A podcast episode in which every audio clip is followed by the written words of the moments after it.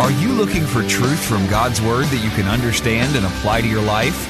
You'll find it today on Make It Clear with Dr. Stan Ponz, Bible teacher and president of Florida Bible College in beautiful Orlando.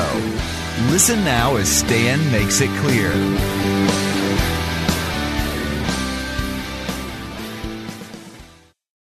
Look in chapter 21, verse 5. It says, The plans of the diligent lead surely to plenty. I like that. It doesn't say the plans lead surely to plenty. It says the plans of the diligent lead surely to plenty. And it doesn't say the diligent will be led to plenty. It says the plans of the diligent lead surely to plenty. It doesn't say the, land, the plans of the diligent might have plenty. It says lead surely to plenty. Isn't this a great verse? I could be here all afternoon. So circle the word plans. So you've got a plan. You've got to have a budget. You've got to understand how is my money coming in? How is it going out? How can I properly use this? And then it says the diligent. There needs to be someone, if you don't like the word diligent, I'll give you another free word. Write the word disciplined. Disciplined. You can work as hard as you can. You can have two jobs, three jobs, four jobs. You can set your wife out to work. You can get your kids to mow everybody else's yard so you have plenty of money. But if at the same time we're not disciplined with what we have, it's not going to work. Look, look, look up here. If I had a bucket, it doesn't matter how much water is coming in the top of the bucket, but if I got holes in the bottom of the bucket, it doesn't work. So, again, here, let's go back to this passage. It says, The plans of the diligent lead surely to plenty, but those of everyone who is hasty surely to poverty. Now, only part I would like you to underline in that is the word hasty. A lot of times we get into debt because we are so quick rather than waiting on the Lord to be able to supply for us. What would be so cool as an individual, a couple, or a family would be every need you have that's above your basic need of life. And you have to define what that would be for you. Before you go to the mall, before you go to the flea market, before you go to Craigslist or a garage sale, go to God and say, Lord, somehow supernaturally provide this for me. And then begin to set your course to get the biggest bang for the buck. Plan ahead. Budgeting. What you make, what you need, balance it, follow it. Write it down. What you make, what you need, balance it, and follow it. Number two, or number three, excuse me, not spending unwisely. I'm going to read this passage a little bit different here, but I think it'll say the same thing, but a little more contemporary fashion. It says, My son, I love that because you have the mentoring thing going on here, but kind of like Solomon mentoring all of us here, speaking to his own son, and we could read the letter that he's writing to him. And he says this If you guarantee a loan for your friend, if you have shaken hands in a pledge for a stranger, today if we sign on a contract, you are snared by the words of your mouth. You are taken by the words of your mouth. You're going to have some deep trouble right here.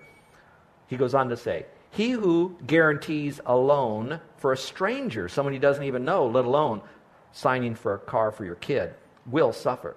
Not might suffer, will suffer. But one who hates guaranteeing a loan will be secure. So, be careful of the following three. I'm going to give you these. You can write them in your margin. Be careful about loaning money. If you do, you may call it a loan. You may even have that other person refer to it as a loan. But your attitude ought to be, I'll never see that money again. And so if you can't live without ever seeing that money again, don't loan it. Okay? Secondly, co signing. Co signing. You know what co signing is? Someone else can't pay for it, so they want to have someone else who will sign for that person. So if they can't pay for it, they can still get the money out of you. How many of you have ever been burned in a co signing situation? Raise your hand. Real high, if you don't mind. Be humble. Put it up. Look at this. Now, I use the word burn, so if you want to know how badly they're burned, they'll be glad to tell you that, and they've really learned their lesson, okay? Just be careful of that. That's not to make them feel badly. It just happens to everybody. We've all been in that situation. Here's the third credit card use. Still underneath, guaranteeing a loan. You're borrowing that, you're guaranteeing that you're going to pay it back. And how many of you have thought, well, I'll just do it now, but someone else is going to reimburse me and blah, blah, blah, blah, blah, and you don't ever get that reimbursed the way you should when you need it, and now you're stuck with that little extra interest at the end of the month. It goes on. You can paint your own scenario. The idea is be very careful not to do that. I like Proverbs 15, 16, because it says, better is little with the fear of the Lord than great treasure with what? Trouble. All right, you don't want to have that. Here's some good advice use it up, wear it out, make it do, or do without. I didn't write that. I thought that was good. Go too fast. Use it up, wear it out, make it do, or do without. That works for me. I hope it works for you. I'm almost done. I, I don't want this to go long. If I could use percentages, I would say that points one and two, you know, the securing part of it, the saving, all that, that that's 90%. What I'm going to speak now is about that 10%.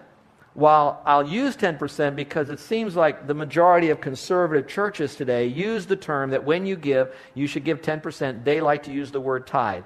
I'm not going to die on that hill. For, for Carol and me, our understanding of Scripture is that we live in a different period right now that God says that for us, 10% may be too little, that we should be giving more. So we're underneath a different economy we sense in Scripture that we should be able to give out of grace. As God purposes in our hearts, hearts as God blesses us, that we should be able to give. But if we need a target, 10% is not so anti biblical that we couldn't use 10% as a place to either begin or come up to if we're starting, or to go there as a base and build from there. So that's where we are. So I want to talk about that last little bit. Now, quickly, you folks that are guests that are here today, those of you that say every time I come to church they always talk about money, you're a guest. And you haven't been here before. And you know that we don't talk about money. I had a little uh, yik yak with some of our deacons uh, a couple of uh, a couple of months ago, and we're all trying to figure out when was the last time pastor spoke on money. One of them, that's a very respected guy, says, "I don't remember when he spoke on money. It's been a long time ago." And the other guy says, "I think he spoke on it. I don't really remember." So we don't speak on it a lot. And now I've got to tell you this: I'm sorry. Biblically, I probably should be speaking on it more because Jesus does, and it is a part of Scripture. So I don't want to shy away from it, but I don't want to hammer you like you have to give money because we're going to go under if you don't. If you don't give, God will still take care of us. You'll just lose the blessing. Okay? But let's go on. I need to share it. And I'm putting it in a, in a particular priority. I think you'll like this because it is very biblical. What is the priority of my sharing of, of the money that God gives me? The resources, we'll call it. I need to first give it to Jesus. Give it to Jesus first. Sometimes it doesn't matter how well you do with the other 90%. Some of you could have checked off everything that you've read from Scripture I've given you this morning and say, aha, I'm there. But if you don't do the last part right, then you're not all there yet, okay? So if you will look at Proverbs 3, verse 9 and 10, it says, Honor the Lord with your possessions. Doesn't matter what it is, it's a general term. And with the first fruits of all your increase. That's what you get first. So your, so your barns will be filled with plenty. I love it because it talks into the context of the culture and your vats will overflow with new wine. So, whatever your barn or your vat is, the issue is that your world, what you have, will begin to overflow when you give to the Lord first. The first fruits. Now, if you really want to get biblical, the first fruits were always the better tasting. It was always the better ones. It wasn't the less that was the first. Those of you that have been to Dole Plantation, what do they tell you? The very first pineapple is the better juicy pineapple. Then it goes down from there. First fruits that we have. It may hurt at first. Some of you are saying out there, I know you're saying, wait a second, I, you, you told me about how hard we're having with money, and now you want me to just give the money away? I, I, can't, I can hardly even pay my bills, let alone take something I owe to somebody else and give it now to the Lord. I know it hurts, but no pain, no gain. There's going to be that pain. God says, still, the first fruits. Watch this, watch this. Because when you give, He says, I'll abundantly give beyond what you've given which now gives you more into your economic tank to take care of some of the other obligations that you have, so you give to him first. Philippians 4:19 says, "My God shall supply all your need according to his riches." He goes on to say in 2 Corinthians 8 2, and I love this verse. Would you look at it as I read it? It says, How, wow, that in a great trial of affliction, the abundance of their joy and their deep poverty abounded unto the riches of their liberality. You say, what in the world is that saying? Listen very carefully. This church was so poor, but yet in their poverty, they still wanted to give. And they're using that as an example of how to do it. You have the widow's mite in Mark 12. 1 Corinthians 16 tells us frankly how to do it on the first day of the week. When you have it, you give it. When I was teaching on uh, these uh, young emerging leaders, I gave them six habits that they need to have in their life. I talked to the leaders of the younger leaders, helped them to get these habits in their life, and one of them was H A B I T S. One was tithing giving. And they want to know how often should I give? I said it's very simple. As consistently as God gives to you, that's how consistently you give to Him. So if you just mow a yard, when you get that yard, you give to the Lord. If you get paid every month, you give it just once a month. You get every other week, you do it every other week. How consistently God provides for you, that's how consistently you should give back to Him because God gave it to you consistently, praise God. And so He wants to thank, see us giving faithfully back to Him consistently on a regular basis. So give to Jesus first. Number two, give to others next. And others would be your own family. I'll talk about that in just a moment. But your own family is as part of the others, putting their long term need before your right now greed, we call it. Proverbs 14:21 says, "He who despises his neighbor sins." In other words, if you look down upon your neighbor, you'll sin, but he who has mercy on the poor, happy is he. 29:7 says, "The righteous considers the cause of the poor, but the wicked does not understand such knowledge." He who has pity on the poor lends to the Lord. I like that little phrase, lends to the Lord. In other words, you kind of put it in God's heavenly bank when you give to the poor so that when you need it, you can withdraw from your account that you gave because you gave to the poor. And he will pay back what he has given. Now, if you will look up here for just a second, some of you might be thinking, okay, what do we do about the people in Japan right now? Maybe you haven't thought about that. I don't know how you can live over a week and not think about what can we do to help them and what part should we play in all of this kind of stuff. I, I, I cannot officially say this is exactly the vehicle in which you should give to the people in Japan that have a need, or anywhere else for that matter, but we're going to use Japan for a moment.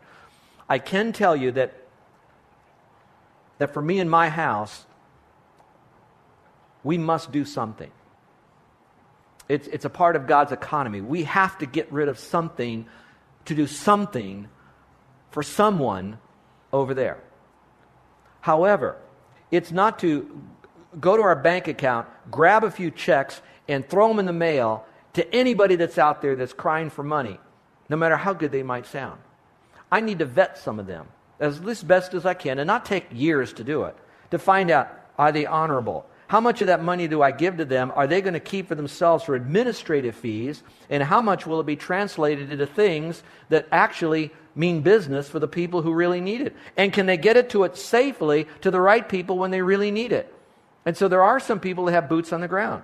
Then I'm reminded of the verse in Galatians, it's 6:10 that says that I should do good to all people, but especially the household of faith. So now I should be thinking about how can I help the Christians that are in those war torn areas, devastated areas, to make them stronger if I know once they're strong, their purpose is to relieve the suffering. And so I need to look at these things as I do it. So I'm, I'm in the process now as looking at some of you have emailed me. You've already heard the rumor that I'm kind of looking at some places. I'm going to come up with a few. Now, I'm not going to die on those hills. I might suggest them, and later on I find out they all ran and they all came to Hawaii. And I'm fine if they spend their money here, but let me go on. The point of the matter is, we do need to do something. So think and pray carefully of what you're going to do. But, as much as possible, seriously consider, even in your poverty, do something for others. Samaritan purse, whatever it might be. There's a lot more verses there. So give to others that have a particular need. It's so important for you to do that. And lastly, is this save money for myself and my future last. I like what the verse says here. Prepare your outside work, make it fit for yourself in the field, and then afterward build your house. Get prepared. Take care of your field, take care of your work out there because that's what's going to provide for you in the long run. For which of you intending to build a tower does not sit down first and count the cost? A good man leaves an inheritance to his children. We have such a heavy load of adults here with children, may I just suggest what you might want to do with your 10% of what comes in? And uh, while you're getting your pens ready, and I'm gonna, I am going to end with this and what this and one other verse, and we'll go. Um, if you're saying, I'm, I'm trying to stabilize my boat in the midst of the storm of these economic problems that I have, I, I want to say, good that you're trying to do that. Now, with that, I'd like to suggest a goal for you. The goal is this that you would give minimum 10% to the Lord. So whatever comes in, forget about all this other stuff, 10% goes to the Lord or more so. Work yourself up to, use it as a foundation, go from 10%. Now, this part's going to be hard on you. The next 10%, You want to be able to give in some measure to some organizations that have a need that you might be able to support. The next 10% that you actually keep for yourself. And now I'm going to submit to you some areas that you would want to use that 10% for. Here they are. Number one, future needs that are unexpected. Future needs that are unexpected. Your car blows up on you. Your back lanai falls down. You find out that your insurance plan for your health doesn't cover all that you need. Unexpected needs. Number two, your children's education. Your children's education. That does not mean don't go after all the scholarships. I think there's more out there, especially you of, of ethnic backgrounds.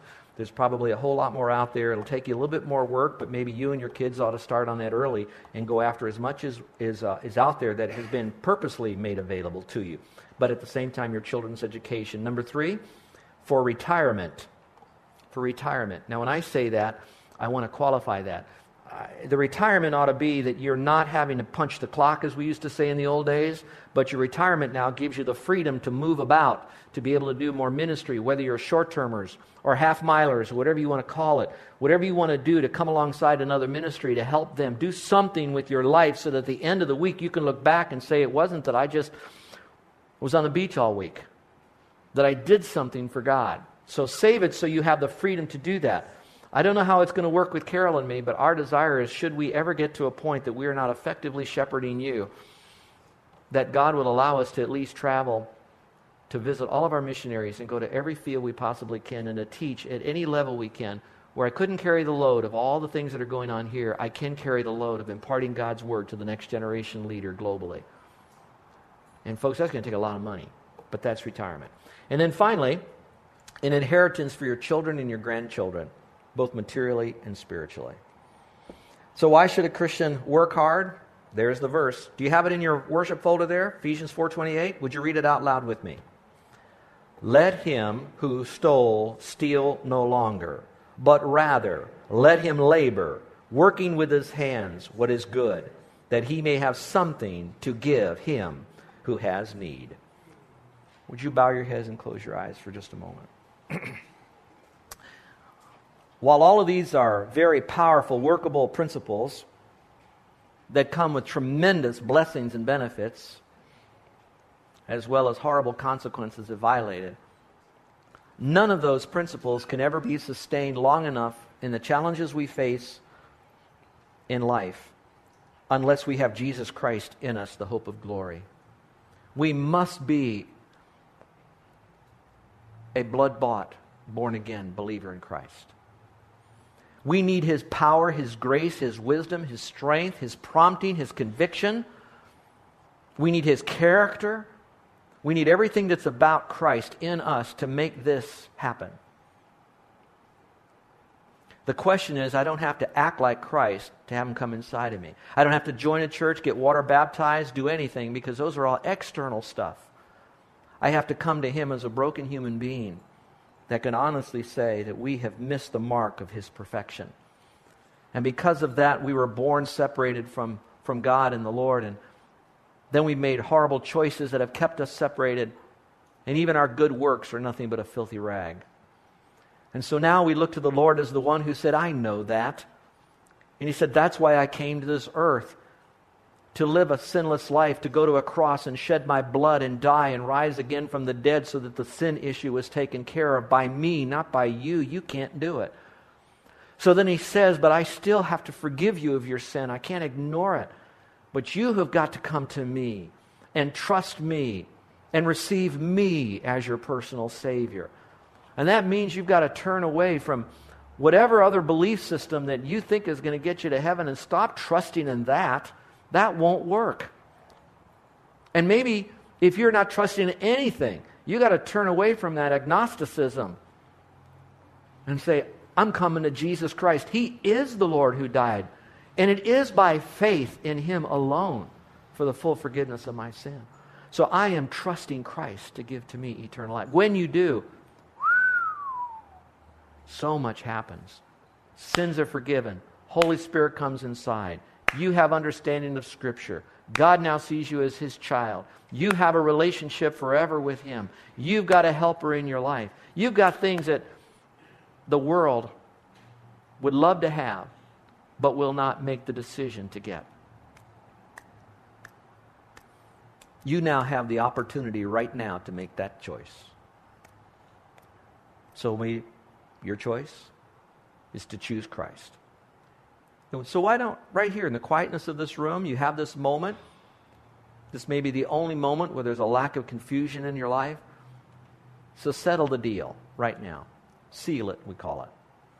Simply say, Lord, I am a sinner. I know I've done things wrong. I know that I don't deserve to have eternal life, my sins forgiven, or even you in my life on a moment by moment basis. But I come to you as that sinner, needing to be forgiven of all my sin now and in the future. And so, Lord, I want that eternal, eternal, eternal relationship with you forever. And so, Lord, I know it's not by my good deeds. And I know it's not how much faith I have. But I do know it's in you. And that's all that counts. Now, folks, while you're saying that to the Lord in your own words, let me give you the Lord's words back to you. And He says this Truly, truly, I say to you, he that believes on me has right now everlasting life.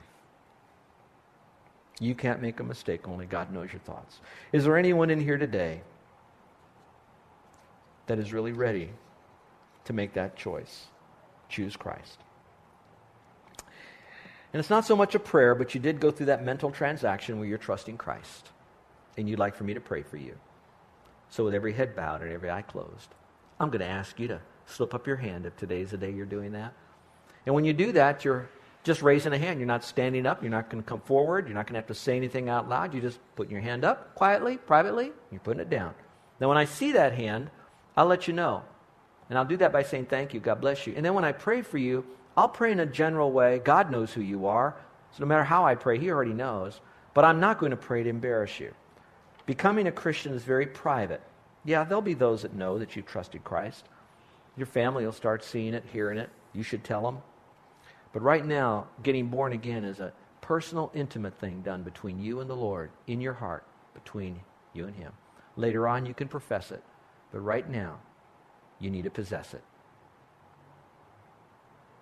So, is there anyone in here today that would like to seal the deal, have eternal life, a relationship with Christ, and now the ability to live out these principles that you have learned today? And you'd like for me to pray for you because today's the day you're trusting Christ as your forever Savior. Would you slip up your hand? Anyone at all? Put it up, put it down. Okay. All right, Christians, please don't uh, forget to pray for those that don't know Christ as Savior and be patient with them and love them and be there to answer questions. How about the rest of us in here that are Christians? And maybe right now is the moment that you need to have some special prayer because you've heard some great principles today, but you know that you need some help to begin to apply them. And you'd like to have me pray for you. Was it in securing the money? Was it in saving the money? Was it in sharing it? In whatever area it might be, how many of you would like to have prayer right now? Would you put up your hand? Is there anyone at all going through a little bit of a earthquake, tsunami right now? Amen. Amen. How many of you would like to have prayer because these principles are cool and you're sensing the power and the, the reality of these? And you would like to have prayer because you'd like to have, have your kids own them in their heart and in their life when they make decisions about life that will be reflective of their financial decisions. And you'd like to have prayer as a parent or a grandparent to help them out. Would you raise your hand right now? Amen. Amen. Father, we do come. We're very humble because we made so many mistakes. And yet now, as parents and leaders, we're asked to coach others when we ourselves haven't played the game right when we were younger.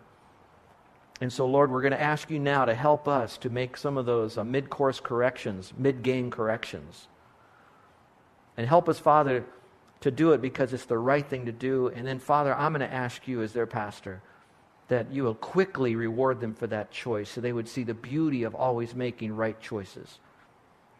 But, yea, Lord, if you decide to linger and test them a little longer, Continue to remind them that you will never leave them nor forsake them, so they can boldly say that you are their helper. Now, Father, thank you for your generosity. In Jesus' name, amen. You're listening to Make It Clear with the teaching of Dr. Stan Ponz, founder of Make It Clear Ministries and president of Florida Bible College in beautiful Orlando, Florida. Make It Clear is dedicated to taking the Word of God with clarity into every person's world. It is the support of listeners like you who make the ministry of Make It Clear possible. You can provide your tax deductible gift to Make It Clear online by going to makeitclear.org or you can mail your gift to Make It Clear. P.O. Box 607901, Orlando, Florida 32860. Thank you for helping us make it clear.